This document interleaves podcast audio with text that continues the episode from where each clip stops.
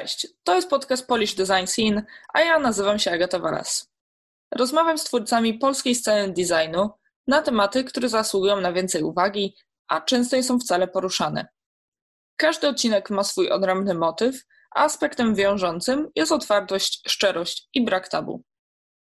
W tym odcinku rozmawiam z Renatą Krawczyk o jej krętej drodze do ilustracji, motywacji, cierpliwości, przypadku, potrzebie dzielenia się swoimi pracami i o roli Instagrama w tej układance. Zdecydowałam się zatytułować ten odcinek Pracowitość, bo jest ona widoczna we wszystkim, co robi Rena. Bez zbędnego przedłużania, zapraszam. Dziś gościłam Renatę Krawczyk. Jeśli tak jak mnie, Renata zainspirowała Was do działania, to dajcie o tym znać i inspirujcie innych. Na dziś to tyle. Do usłyszenia za dwa tygodnie.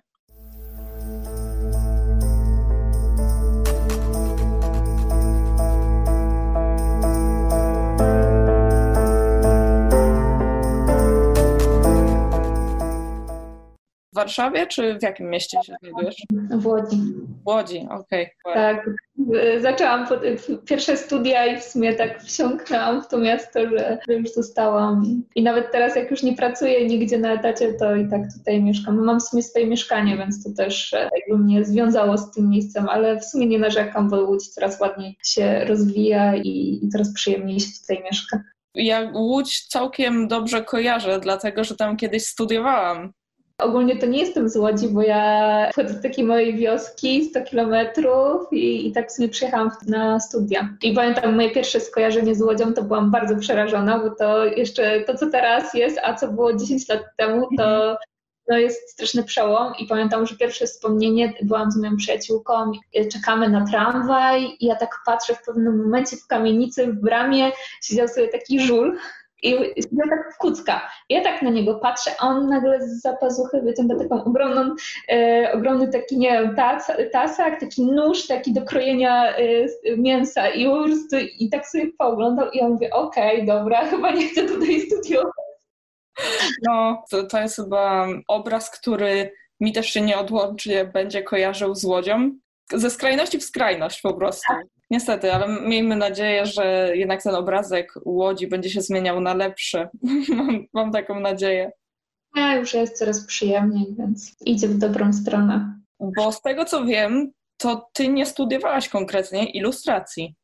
Nie, nie, nie, nie. Ja studiowałam grafikę. Tutaj nawet nie było takiego kierunku jak y, ilustracja. To jest w ogóle też śmieszna historia, bo ja tak naprawdę nie planowałam nigdy zostać ilustratorką. Ja tylko chciałam rysować dla przyjemności i to tak było od zawsze, a to w sumie zrodziło dopiero jak poszłam i pracowałam na etacie i tak zaczęłam pierwsze jakieś tam kroki w tym kierunku, bardziej z pasji i dla zabicia czasu, jak wracałam do domu i żeby gdzieś tam coś na tym Instagramie powstawało, więc to też był taki dobry motywator, żeby gdzieś tam to rozwijać, że, żeby to regularnie pokazywać ludziom i, i wychodzić z tym i, i to się w sumie tak przyrodziło. I jak zaczęły się dopiero pojawiać jakieś zlecenia, to tak wtedy tak, mm -hmm, fajnie by było tak pracować tylko rysując, więc ogólnie można powiedzieć, że od zawsze byłaś zainteresowana taką sztuką, ilustracją. Może nawet nie wiedziałaś, że możesz zostać ilustratorką po prostu. Mhm. Mhm, znaczy nawet y, powiem szczerze, że ja y, nawet aż tak bardzo nie byłam zainteresowana ilustracją. Ja dopiero jakieś dwa lata temu tak zaczęłam się tym mocno interesować, czy gdzieś tam y, poznaję tych twórców, czytam o, o ilustratorach z dawniejszych czasów, czytam współczesnych i gdzieś tam wchodzę w ten świat. Wcześniej to była taka typowa jeszcze grafika, że bardziej w, w stronę projektowania graficznego, ale po prostu ja, ja miałam tylko taki zapęd, żeby, żeby rysować. I to się dla mnie liczyło. Nie, nieważne gdzieś tam te jeszcze teoretyczne rzeczy. Mhm.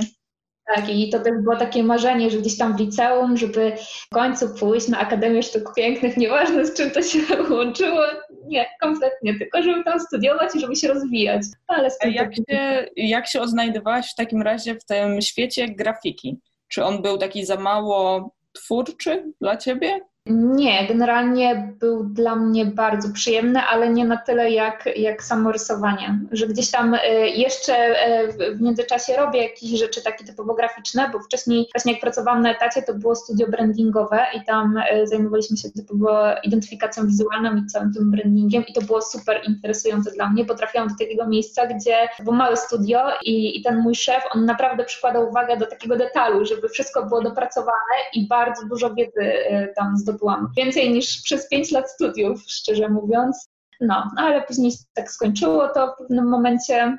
W sumie to y, mój szef właśnie nie miał jakby klientów, a to było małe studio. Ja tam pracowałam jeszcze z dwiema moimi koleżankami i ten mój szef był. No i on w pewnym momencie dał nam wszystkim wypowiedzenie.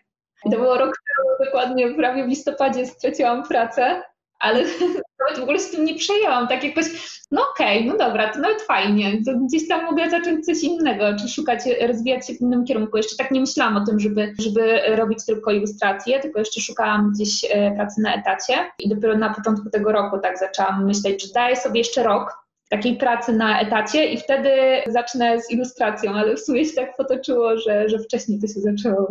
Bardzo ciekawa historia. Myślę, że jeszcze na pewno dokładnie tutaj teraz wszystko odpakujemy po kolei. I można by powiedzieć, że chyba w tym wypadku to wypowiedzenie okazało się takim zbawieniem. Troszkę tak. Po tym wypowiedzeniu skupiłaś się wtedy na ilustracji, czy poszłaś w jakieś inne miejsce, gdzie zajęłaś się projektowaniem? Ja generalnie cały czas się skupiałam na tej ilustracji i cały czas rysowałam, bo ja, ja, miałam, ja nawet nie mam takiego super życia y, prywatnego.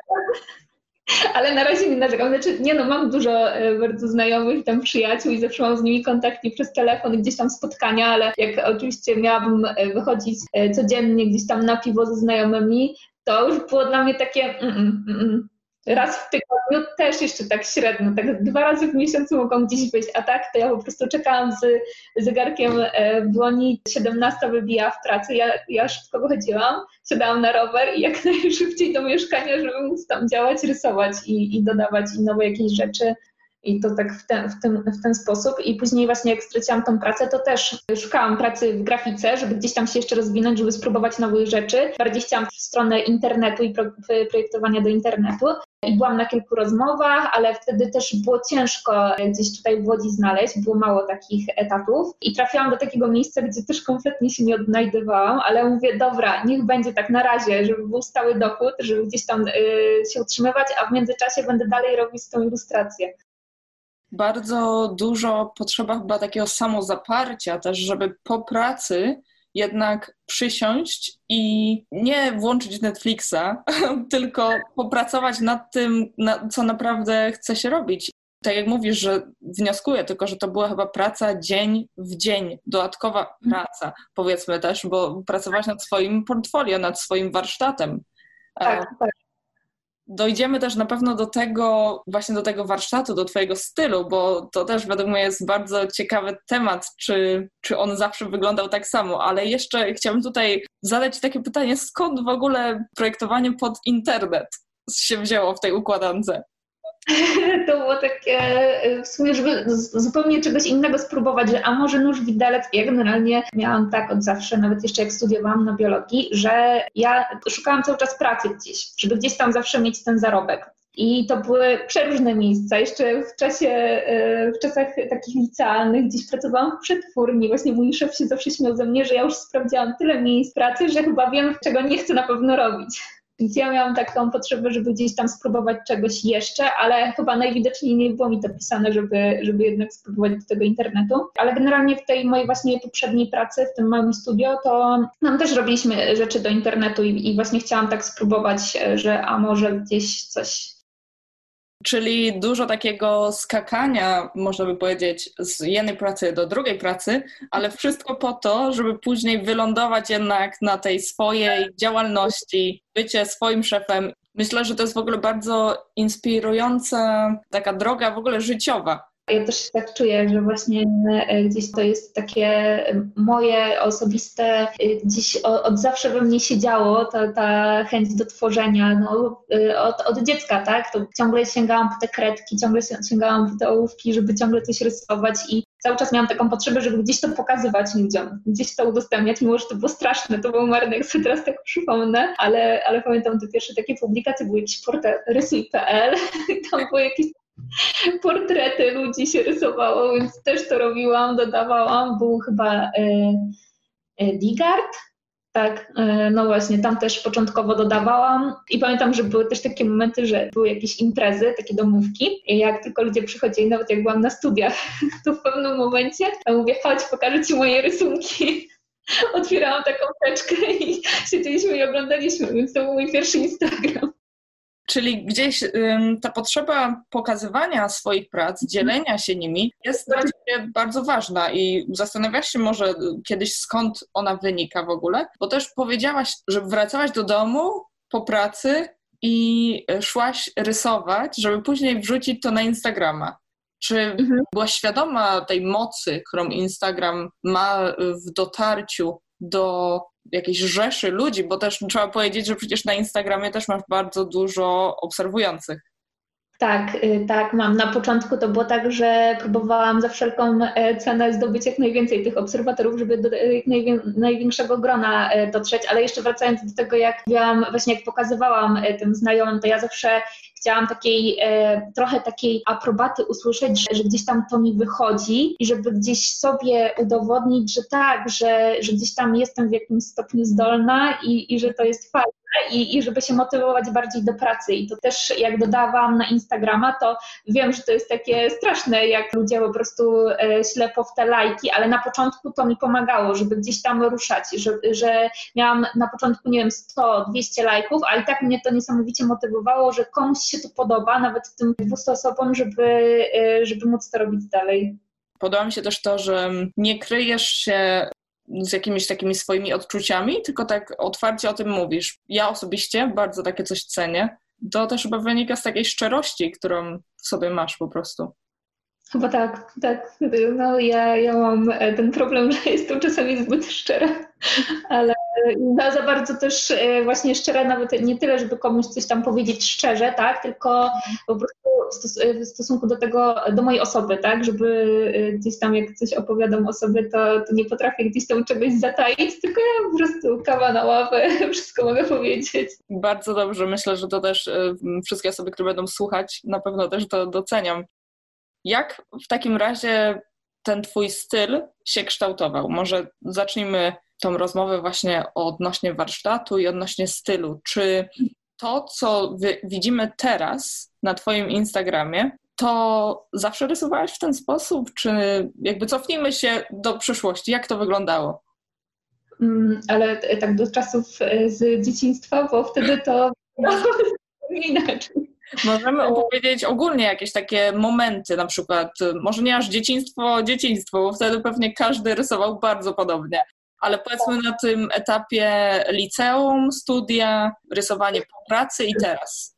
Chyba najbardziej, e, tak jak sobie przypominam, e, takie początki, to było na totalnie nudnych wykładach na biologii. I ja miałam kartkę i po prostu nawet tak bezmyślnie zaczynałam to rysować i samo gdzieś tam coś powstawało z takiego drobnego detalu, bo wiadomo, wtedy miałam pod ręką głównie długopis czy, czy pióro.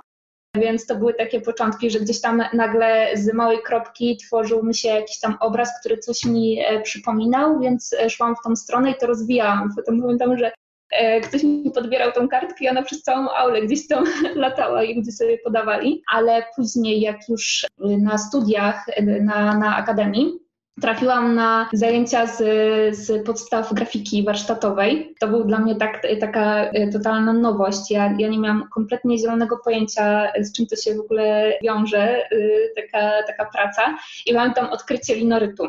Pamiętam, że, że były pokazywane takie mikrodetale i ja miałam do tego już wcześniej takie ciągoty, żeby gdzieś tam taką dłubaninkę sobie robić i on jeszcze mi e, pokazał, jak zrobić takie mikrodłuto z igły do maszyny do szycia Dla mnie tam y, te oryginalne y, dłuta, które można było kupić w sklepie plastycznym, to było zdecydowanie za duże i, i nie można było pójść w ten detal. I, i pamiętam, że zrobiłam sobie takie e, mikrodłuto. Pamiętam, że robiłam te linoryty dwa miesiące, matrycę wycinałam y, kropka po kropce. Tak mi to weszło, że, że nie mogłam się, no, no to było uzależniające nawet. Na dobrą sprawę możemy powiedzieć, że takim początkiem były te zajęcia z tego linorytu. I pewnie gdyby na przykład nie było tych zajęć, to może nawet nie zdecydowałabyś się pójść w tą stronę aż tak bardzo, a na pewno nie na tym etapie.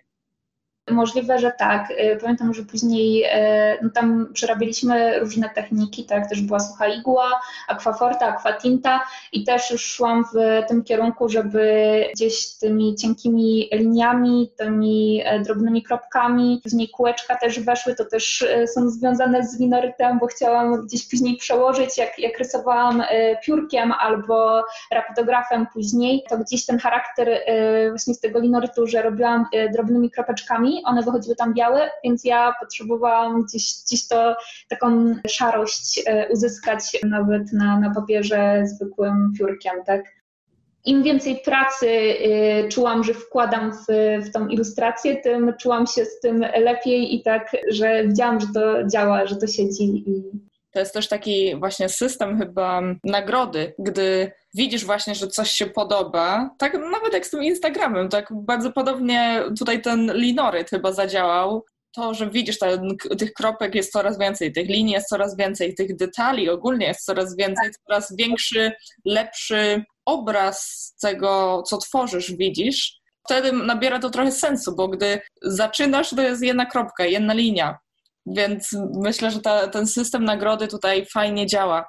Lubię ten moment, kiedy jak właśnie rysuję e, piórkiem e, czy rapidografem, to że ten obraz się buduje takimi fragmentami, że to nie jest tak, że najpierw mam ogólny zarys, oczywiście tworzę zarys e, szkic ołówkiem, ale później cała ta kompozycja to jest takimi fragmentami i to dopiero tak jak puzzle trochę się układa.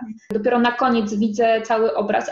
Przejdziemy jeszcze na pewno do tej, do tej roli szkiców i szkicowników i w ogóle procesu powstawania, ale jeszcze chciałabym się skupić właśnie na tej historii, jak w ogóle do tego wszystkiego doszło, bo na razie trochę omówiłyśmy trochę te czasy studiów, poznawanie właśnie tych różnych technik ręcznych.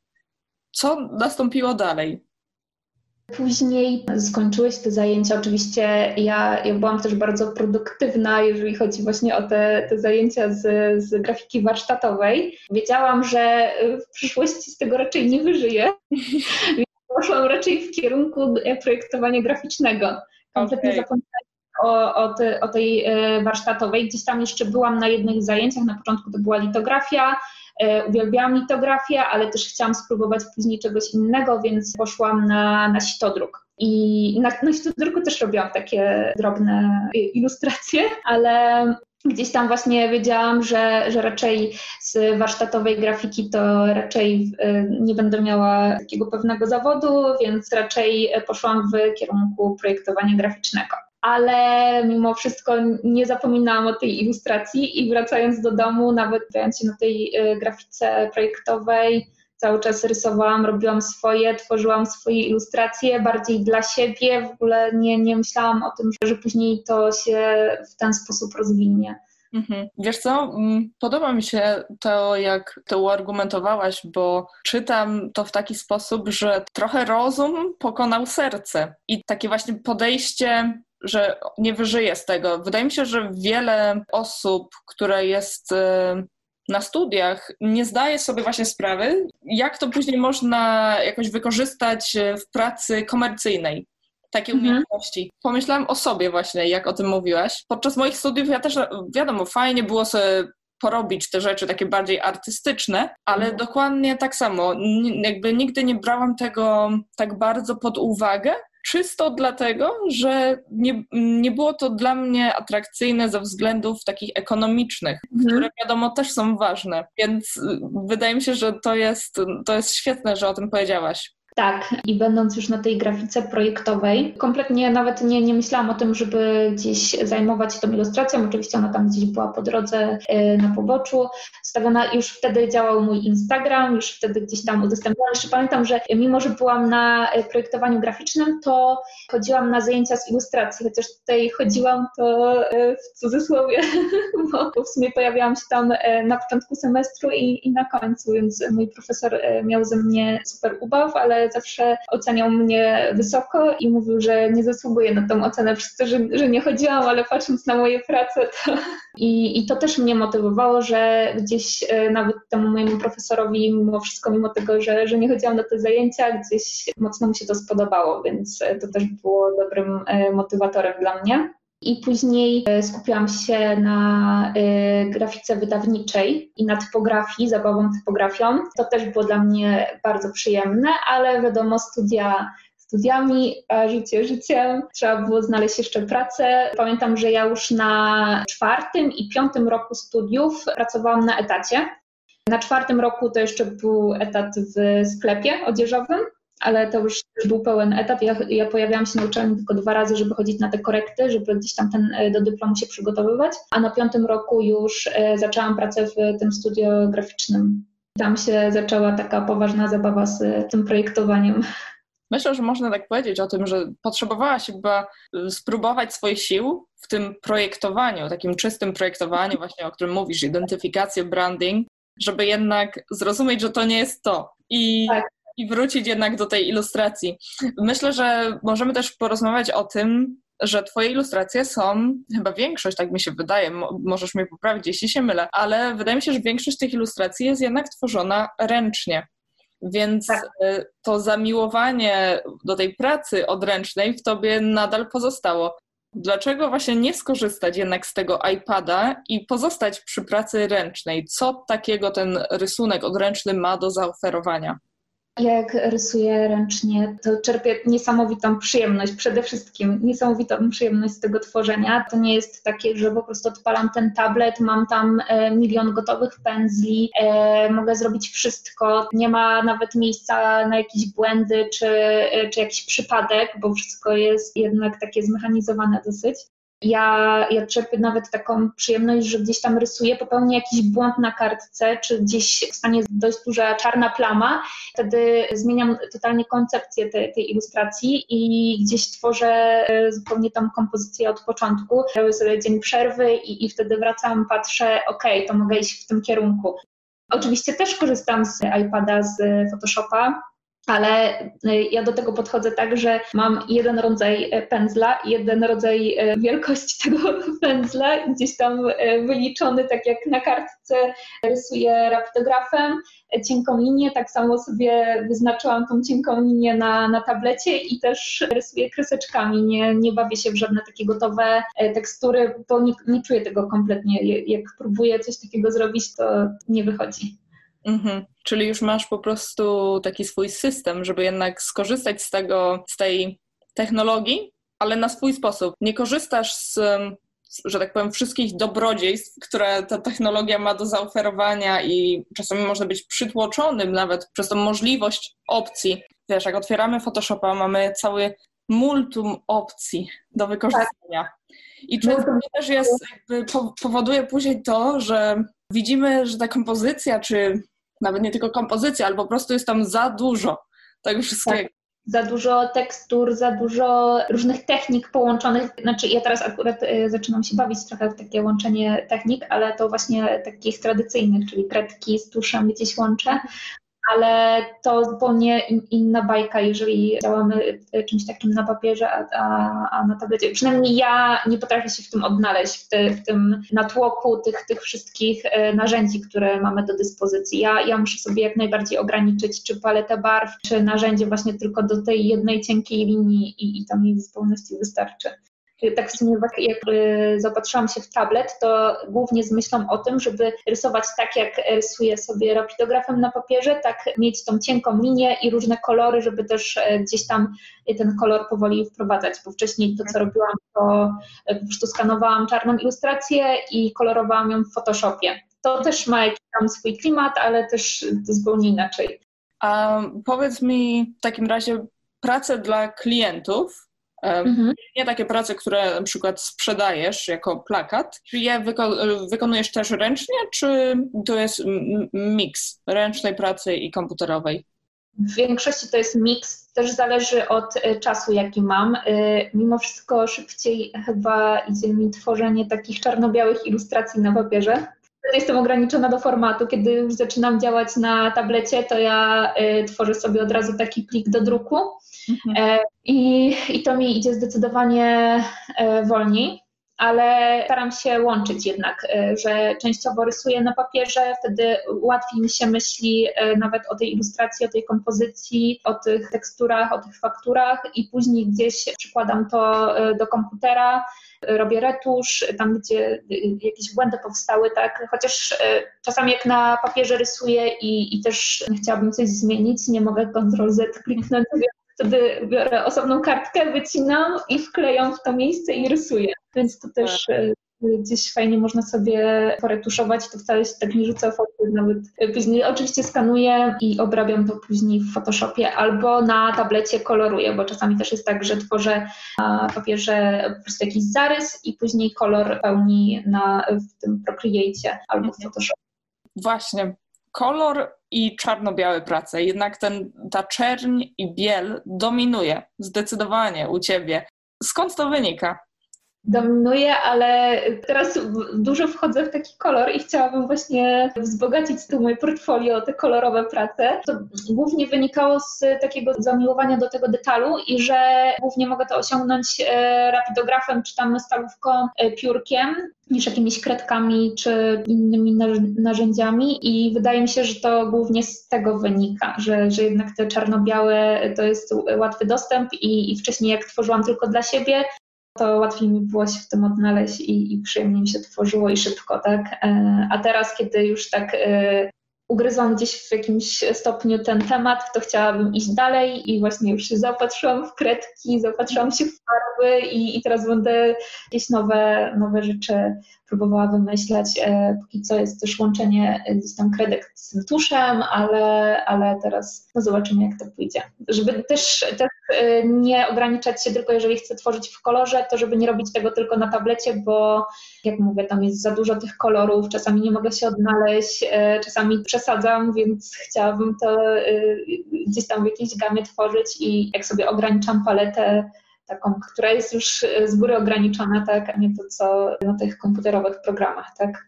Ograniczenia pomagają. Mówimy tutaj o ograniczeniu narzędzi. Prace, które tworzysz, wymagają chyba sporo czasu. Czy jesteś um, ograniczona takim czasem od klientów? Czy oni w ogóle wiedzą, jak się o ciebie zgłaszają, ile takie ilustracje, ile one zajmą? To nie jest taka typowa ilustracja.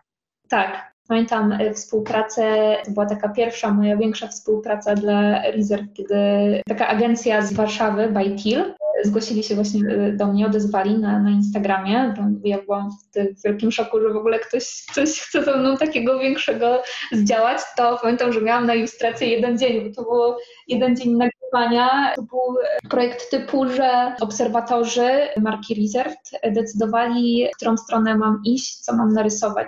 Albo drzewo, albo postać. I ja wtedy musiałam narysować na przykład drzewo. Później e, dalsze rzeczy były wymyślane co godzinę nowsze i ci obserwatorzy wybierali co dalej, więc miałam na to jeden dzień. Ale dałam radę jeżeli mam mniejszy format i jakąś tam y, ograniczenia tak tematyczne, to daję radę, a jeżeli y, sama dla siebie coś robię, to wtedy daję sobie też więcej czasu. Chociaż gdybym usiadła dwa dni pod rząd, to bym y, na formacie A4 stworzyła coś szybciej, tak? Zazwyczaj to się rozciągało do tygodnia, ale to też wynikało na przykład, że, że pracowałam na etacie i, i wracałam i pracowałam po godzinach, więc ja siadałam do tej ilustracji 2-3 godziny maksymalnie dziennie teraz chodzi o, o klientów, to tak, to staram się ich e, na początku uświadamiać, że, że to nie jest tak, że ja w dwa dni stworzę tą ilustrację, bo ja potrzebuję trochę więcej czasu. Najpierw potrzebuję czasu około tygodnia, żeby gdzieś tą koncepcję całą ugryźć, gdzieś zastanowić się, jak to ma wyglądać, e, więc e, na to chyba najwięcej czasu potrzebuję.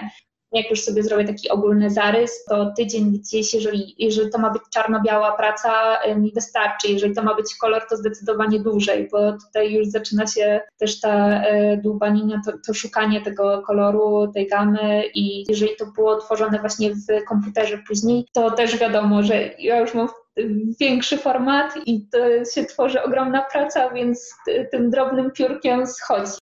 Jeżeli bym starała się zrobić to szybciej i po prostu zaznaczając pewne obszary, wypełniając to kolorem, to już kompletnie nie jest ten klimat e, moich ilustracji.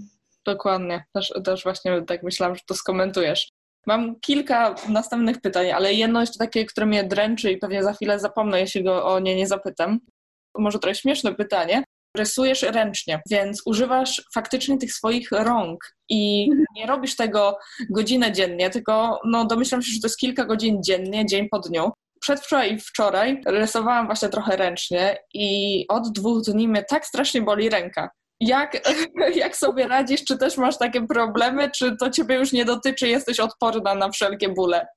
Nie, wydaje mi się, że tak jak z bieganiem, że jak chodzisz biegać codziennie, to w pewnym momencie już cię to mięśnie nie wolą, ale nie, żartuję sobie. E, tutaj jest tak, że jak rysuję i przesadzam, że naprawdę rysuję po kilkanaście godzin dziennie, bo czasami się tak zdarza, e, czuję ten ból jak był październik, był Inktober, ja sobie dałam to wyzwanie, to też była głupota, to rysowanie codziennie, bo mimo, że to był mały szkicownik, mi to zajmowało czasami 3-4 godziny dziennie, znaczy wieczorami, a wcześniej jeszcze pracowałam, więc o tej godzinie 21, 22, 23 już e, trochę, trochę się dawały znaki e, ten ból, więc... Właśnie pod koniec całego wyzwania. Ale nie dotrwałam do końca, już nie? sobie darowałam kupić ostatnich dni, już trudno. Dobra. Jeszcze odnośnie całego właśnie procesu, powiedziałaś, że wiele czasu zajmuje Ci wymyślenie koncepcji. Jak wymyślasz tą koncepcję, skoro tworzysz takie ilustracje właśnie bardzo detaliczne? Jak jesteś w stanie tą koncepcję w taki sposób detaliczny przekazać? Czy ona jest tylko w Twojej głowie, czy to jest jakiś zarys konturowy? to jest zarys konturowy i to jest bardzo ogólny szkic i ja na poziomie koncepcji w ogóle nie, nie myślę o tym detalu to się pojawia dopiero jak zaczynam rysować ten detal, to się pojawia dopiero od pierwszej kropki, od pierwszego fragmentu. Czasami jest tak, że sobie e, wyrysuję gdzieś, jak są jakieś motywy takie roślinne, gdzieś jakieś liście, to niektóre fragmenty sobie zaznaczę, ale zazwyczaj ten detal pojawia się już, już w tym późniejszym etapie. Już zacznę tworzyć jakiś fragment, daję sobie kilka godzin, nawet e, czasami jeden dzień oddechu. Mhm. Zazwyczaj że, że przed snem jeszcze robię zdjęcie e, tej pracy i kładę się do łóżka, to jeszcze przed snem patrzę się na tą, oglądam tą pracę i się zastanawiam, w którą stronę też teraz pójść, e, jak to rozwinąć i, i, i wtedy jak, jak już dojdę do tego etapu, co dalej, to wtedy mogę iść spokojnie spać. Widać, że bardzo fascynujesz się tą ilustracją. Jestem w stanie to powiedzieć tylko przez samo rozmawianie z Tobą. A jak do tego podchodzą w ogóle klienci, skoro oni nie widzą, co oni tak właściwie dostają, nie? No bo tylko widzą te kontury. Okej, okay, znają trochę Twój styl, są w stanie zobaczyć po pracach, ale jak w ogóle wygląda właśnie ta komunikacja z klientem? Jestem dopiero w sumie tak na początku yy, i, tych klientów nie miałam jeszcze aż tylu, bo to w tym roku dopiero się zaczęło rozwijać. Pierwsze moje pytanie zawsze jest, czy pan, czy pani zdaje sobie sprawę, w jakim stylu rysuje i, i czy wie, czego się spodziewać, bo czasami na pierwszym etapie rozmów na, na, na temat ilustracji mam wrażenie, że nie do końca. Mhm ale, ale później się okazuje, że tak, że tak, tylko nie są świadomi, że to jest na przykład e, robione w 100% ręcznie, e, czy, czy później e, i jaki z tym się wiąże proces. Teraz się już staram, bo się nauczyłam na błędach, że, żeby wysyłać najpierw taki zarys ilustracji, co konkretnie ma się znaleźć na tej pracy, bo, bo wcześniej na przykład do jednego klienta wysłałam gotową pracę już taką w czerni i bieli. To był oczywiście też szkic, bo to później jeszcze doszedł kolor w pewnym momencie, no dobrze, a może dorysujmy jeszcze to i to. I ja tak wtedy, okej, okay, kurczę, szkoda, że, że nie wysłałam tego szkicu, takiej, takiej koncepcji wcześniej, żeby to obgadać. Tak, teraz się na tym nauczyłam, więc obserwowanie tego procesu, co, co zdaje egzamin, co nie i po prostu e, komunikacja z klientem. Tak, teraz się jeszcze tego wszystkiego uczę małymi kroczkami. Okej, okay. ale tworzysz też takie prace autorskie. Czy masz jakiś swój sklep? Jak, jak ja dalej obracasz tym, tym materiałem? tak naprawdę cała ta zabawa się zaczęła, y, cały ten pomysł, żeby gdzieś tam po godzinach tworzyć tą ilustrację, to zaczął się od zrobienia tego sklepu. Znaczy teraz jestem na etapie, że gdzieś tam pracuję z, z moim kuzynem i, i będziemy tworzyć taki sklep już osobną moją platformę, żeby, żebym już nie sprzedawała przez pośredników, bo na ten moment sprzedaję na pakamerze. Wiadomo, tam jest też prowizja, to trochę jest mało opłacalne, ale to był taki mój pierwszy pomysł, żeby gdzieś e, do ludzi z tym wyjść, bo wiadomo, na początku nie ma tych klientów, jeszcze nie znają e, mnie i jednak chciałam nadać sens trochę temu, że, że po godzinach e, tak cisnę i, i rysuję i żeby też mieć z tego jakąś korzyść, więc wpadłam na pomysł, że, żeby sprzedawać tę pracę. Ale to też była dla mnie fajna nauka, żeby powoli wdrażać, jak przygotowywać takie ilustracje do druku. Bo wiadomo, to na początku na, na papierze musiałam się zastanowić, jaki skaner kupić, w jakim programie później to obrabiać, jak to obrabiać, żeby to wyszło też bardzo dobrej jakości w druku, więc to mnie też e, dużo nauczyło. Czyli wygląda to tak, że tworzysz oryginalną pracę na papierze, zachowujesz sobie ten oryginał i później sprzedajesz skany. Dobrze myślę? Tak, printy. Mhm. Tak. Nie mam nawet takiej ochoty sprzedawać tych oryginałów, nie, nie dlatego, że jestem jakoś sentymentalnie super z nimi związana, ale dla mnie no jakościowo ja widzę te błędy, widzę, że gdzieś tam coś się przybrudziło, że tutaj jest ślad ołówka i dla mnie to już jest dyskwalifikacja. To musi być idealnie wyczyszczone, to musi być e, czarne na białym. I... No właśnie, chciałam zahaczyć o te błędy, bo to jest wszystko praca ręczna, więc te błędy będą chyba nieuniknione w takiej pracy. Czy to wszystko później zamazujesz w takim razie w Photoshopie, czy, czy jednak jakieś może takie błędy celowo gdzieś zostawiasz? Zależy od, y, od błędów, tak? Jeżeli na przykład gdzieś coś mi się, anatomii na przykład, y, ja mam straszny problem z rysowaniem dłoni, więc gdzieś jeszcze to poprawiam na przykład i, i widzę, że wiadomo, na papierze to jest mały rysunek i gdzieś tym, y, tym rapidografem, mimo że jest malutki, gdzieś źle postawię jedną kreskę i to już jest kompletnie wychodzi coś strasznego. Najczęściej dłonie poprawiam w Photoshopie, a w całej reszcie, mm, jeżeli gdzieś wyszła czarna plama tuszu, to wtedy jeszcze to gdzieś e, retuszuję w Photoshopie. Tak ogólnie to czyszczę głównie z tego ołówka, który gdzieś tam się jeszcze zachował. Chociaż teraz znowu zaopatrzyłam się w taki lightboard, nie wiem jak to się nazywa, tak, tego dyska. Podświetlania. Tak, tak i to też super y, przyspiesza pracę. Pomaganie sobie też, żeby pracować wieczorem, bo widzisz, masz to światło bardzo dobre, nie? Tak, ale nawet na tej desce nie da się za bardzo pracować, jak jest y, super słoneczny dzień, bo wtedy nic nie widać, nie ma tego kontrastu. Ja mam czasami zgaszone totalnie światło, to nie jest zdrowe dla oczu, ale czasami trzeba ta tablica podświetlona i można, można tak spędzić wieczór. jeszcze odnośnie jakby tej pracy z klientem. Czy przedstawiasz mu kilka propozycji na tym etapie szkicowania, czy przedstawiasz taką jedną wersję, która można jeszcze ją jakoś w razie co zmienić? Jak to u Ciebie wygląda? Jest to jedna wersja. Ja się skupiam raczej na, na jednej pracy niż, tworzyć kilka konceptów i raczej się nastawiam na to, że jeżeli całości nie będzie to odpowiadało klientowi, to ja to zmienię. Wolę w ten sposób działać niż tracić czas i robić, nie wiem, trzy, cztery wersje, trzy, cztery koncepcje. Wolę jedną konkretną i ewentualnie zmieniamy e, część elementów lub e, w całości. Chociaż jeszcze się tak nie zdarzyło, żeby gdzieś mhm. całość nie, nie przeszła. Mam w takim razie nadzieję, że nadal się utrzyma takie stanowisko, żeby tych zmian jednak nie było zbyt dużo. A jeszcze co do sklepu, co w Twoim sklepie będzie można kupić?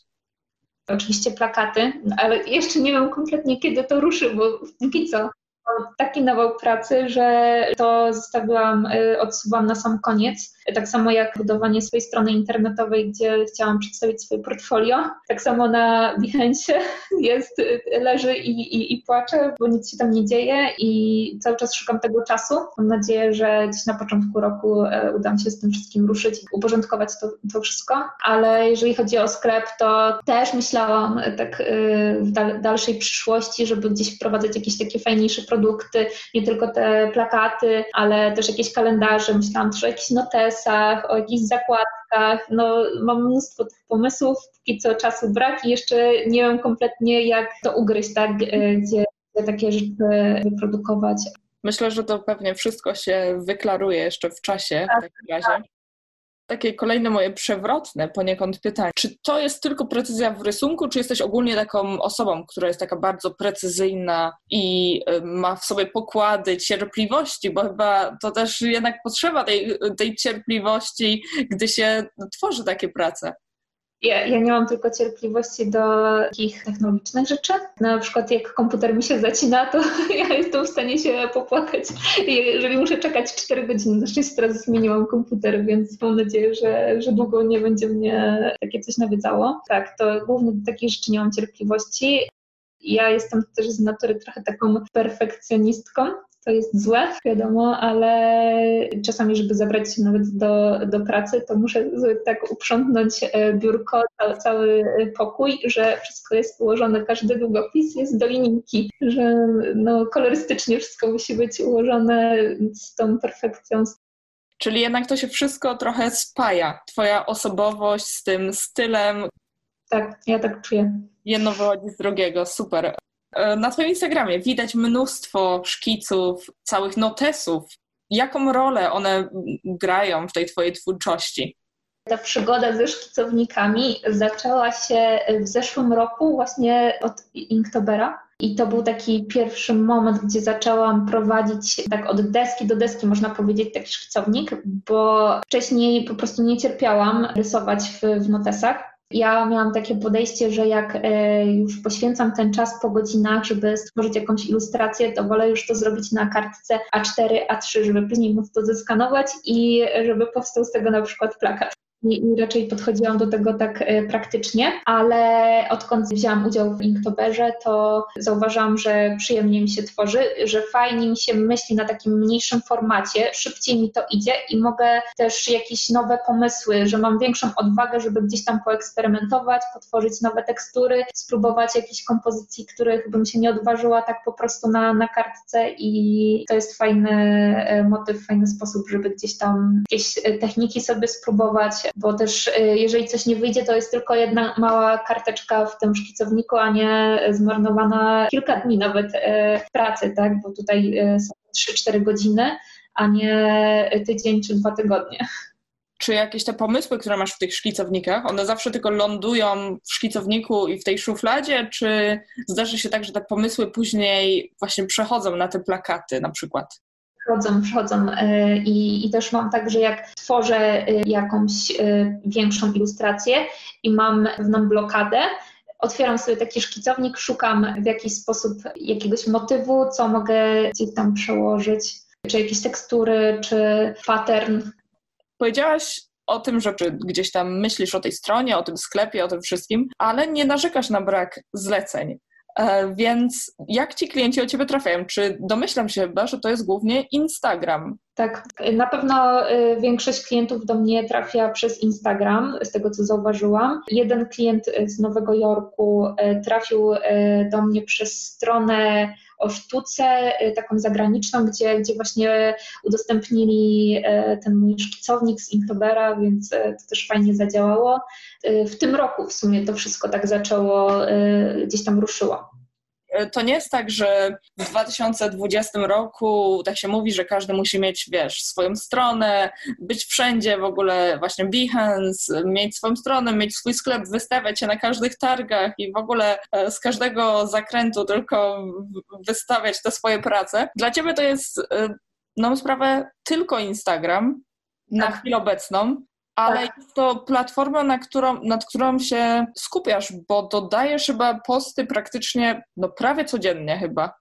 Tak, tak, był taki moment, że codziennie e, wrzucałam, teraz staram się jednak e, co drugi dzień, czasami robię sobie tydzień przerwy, bo też jestem przemęczona już też tymi social mediami, ale ale tak, staram się to robić regularnie i to daje y, efekty i, i, i to widać, że gdzieś tam ci klienci, im, im więcej się udostępnia, tym więcej osób y, zaczyna to widzieć i to jest fajne, że dociera się do tej większej y, ilości ludzi, do tych potencjalnych klientów.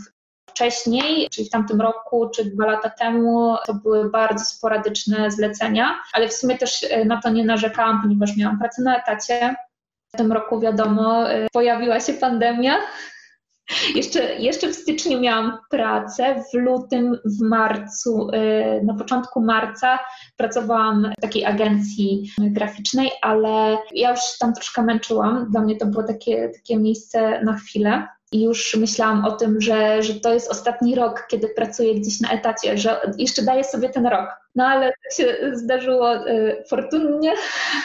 Dobrze, dobrze też w sobie słyszeć w tym gąszczu takich złych informacji, wiadomo, negatywnych do pandemia to jest jed, jednym małym procentem w, tych, w, w, ciągu ostatnich wydarzeń, które się dzieją, słyszeć takie pozytywne historie, że jednak ta pandemia komuś tutaj pomogła, powiedzmy. Tak, ja pamiętam właśnie, że, że e, w tej agencji e, już się robiło dosyć ciężko, bo stracili większość takich dochodowych klientów, były głównie hotele, też nie korzystali a ja byłam nową jakby osobą na pokładzie, byłam na świeczniku i pierwsza jakby odpadła. Mhm. Tak, ja też tak w sumie dostałam ten telefon, bo była ta praca zdalna. No niestety musimy cię zwolnić, czy tam nie przedłużamy ci umowy. I ja tak, no okej, okay, dobra. I tak sobie myślę, kurczę, ja właśnie zamówiłam kredki prawie za tysiąc złotych. Więc mówię, przynajmniej będę miała czas, żeby sobie nimi porysować. Ale tak się zdarzyło, że w sumie to nie miałam na to czasu od tamtej pory, bo pamiętam, że robiłam wtedy apaszkę na Spadiory, to była ta apaszka Mój Kraj.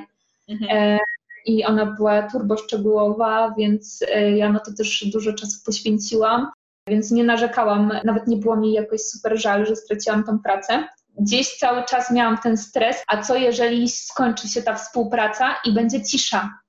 W sumie cały czas tak mam, ale jeszcze się nie zdarzyło, żeby była ta cisza, bo nagle kończyła się jedna współpraca, dwa dni i nagle ktoś e, pisze maila, że jest zainteresowany i, i chciałby współpracować, tak w sumie to się przewija. Super. Tam przełomowy e, rok, mimo że, że jest bardzo taki kiepski, to u mnie gdzieś tam był przełomowy i, i się śmieję, że właśnie chyba było mi rzeczywiście pisane, żebym już tylko działała w ilustracji i wszystkie drogi do tego e, mnie doprowadziły. Bardzo dobrze. Ja myślę, że to wyjdzie ci tylko na dobre. Jeszcze tylko bym chciała wrócić na momencik do tego Instagrama, żeby postawić też sprawę jasno. Czy ty na Instagramie po prostu tylko wrzucasz swoje prace i powiedzmy te prace robią ten efekt wow i przyciągają tych ludzi, przyciągają tych klientów, czy ty tam masz jakieś, nie wiem, specjalne sztuczki, które wykorzystujesz i po prostu działają na ludzi jak magnes? O, o co tutaj chodzi? Na samym początku, y, jak y, tworzyłam już tak na poważnie tego Instagrama prowadziłam, to chciałam się w jakiś sposób trosz, troszkę inaczej podejść do tego tematu niż większość ilustratorów. Mhm. E, nie chciałam na pewno wrzucać po prostu swojej pracy, że tworzę po prostu jakieś e, portfolio, tak, typu e, Behance czy, czy strona internetowa, tylko chciałam podejść do tego w taki sposób jak, jak na Instagramie, tak, czyli tworzyć takie... Taki dziennik stworzyć? bardziej pokazać tą ilustrację w jakimś kontekście niż, niż tylko płaski obrazek. Okej, okay, czyli że nie, nie po prostu nie, nie, fotografować ilustracji właśnie w takiej izolacji, tylko tak. E, pokazać ją w szerszym kontekście. Tak, ten warsztat też, aczkolwiek to są wszystko takie e, dosyć upiększone e, obrazy tej rzeczywistości, wiadomo. Chociaż powiem szczerze, że czasami mam totalny masz na biurku, bałagan niesamowity i leży gdzieś szkicownik i mówię, mhm, fajna kompozycja, zrobię zdjęcie. I, I później wrzucam to na Instagram, ale pamiętam, że też na początku, właśnie jak, jak zaczęłam e, dodawać tego typu zdjęcia, to pamiętam, że bardzo się stresowałam i tak sobie myślałam, Boże, a, a co ludzie powiedzą? I tak się dopytywałam mojej koleżanki, z którą codziennie rano jeździłam e, do pracy tramwajem i mówię, ale Kasia, co myślisz? Czy na pewno to zdjęcie, czy, czy, to, czy to już nie jest przesada, te ołówki? Przecież ja nawet nimi nie, nie, nie rysowałam na tej pracy. Ona dodawaj trzeba trochę mieć w sobie tej pewności siebie też, żeby właśnie być gotowym, zaprezentować swoje prace w internecie. Nawet, bo ja na przykład czuję, że ja nie mam jakiejś turbo pewności siebie, nawet w tym temacie takim e, błahym dosyć, jak Instagram, ale i tak robię to na przekór temu. Mhm. Więc też jest e, jakiś kierunek, żeby gdzieś tam, mimo że ma się jakieś zahamowania, to żeby trochę to zignorować i, i robić coś na przekór. Tak, myślę, że jesteś najlepszym przykładem, żeby to powiedzieć, dlatego że gdybyś nie wrzucała swoich prac od tych kilku lat na Instagrama, to w tym momencie nie byłabyś w tym punkcie, w którym jesteś, czyli w takim momencie, gdzie byłaś w stanie przejść z pracy pełnoetatowej po to, żeby zostać freelancerem, pracować z domu, tworzyć ilustrację, której też nie studiowałaś, więc po prostu jesteś świetnym przykładem, żeby to powiedzieć i też masz większość klientów, no wszystkich klientów przychodzą do ciebie z Instagrama. Myślę, że twoja, twoja historia na pewno będzie inspirująca dla wielu osób, które będą tego słuchać. Mam nadzieję.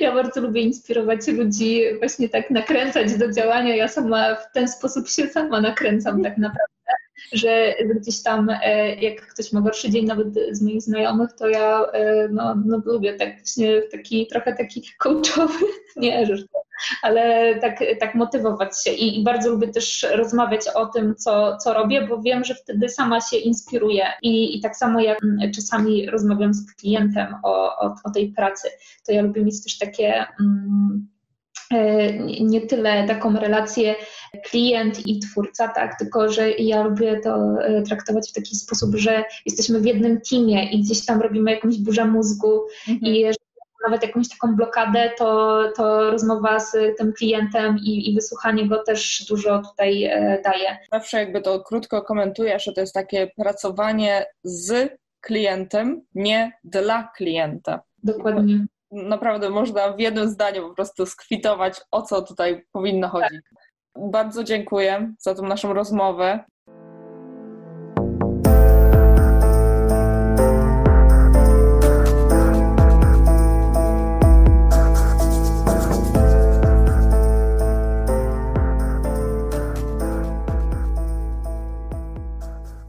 Dziś gościłam Renatę Krawczyk. Jeśli tak jak mnie, Renata zainspirowała Was do działania, to dajcie o tym znać i inspirujcie innych. Na dziś to tyle. Do usłyszenia za dwa tygodnie.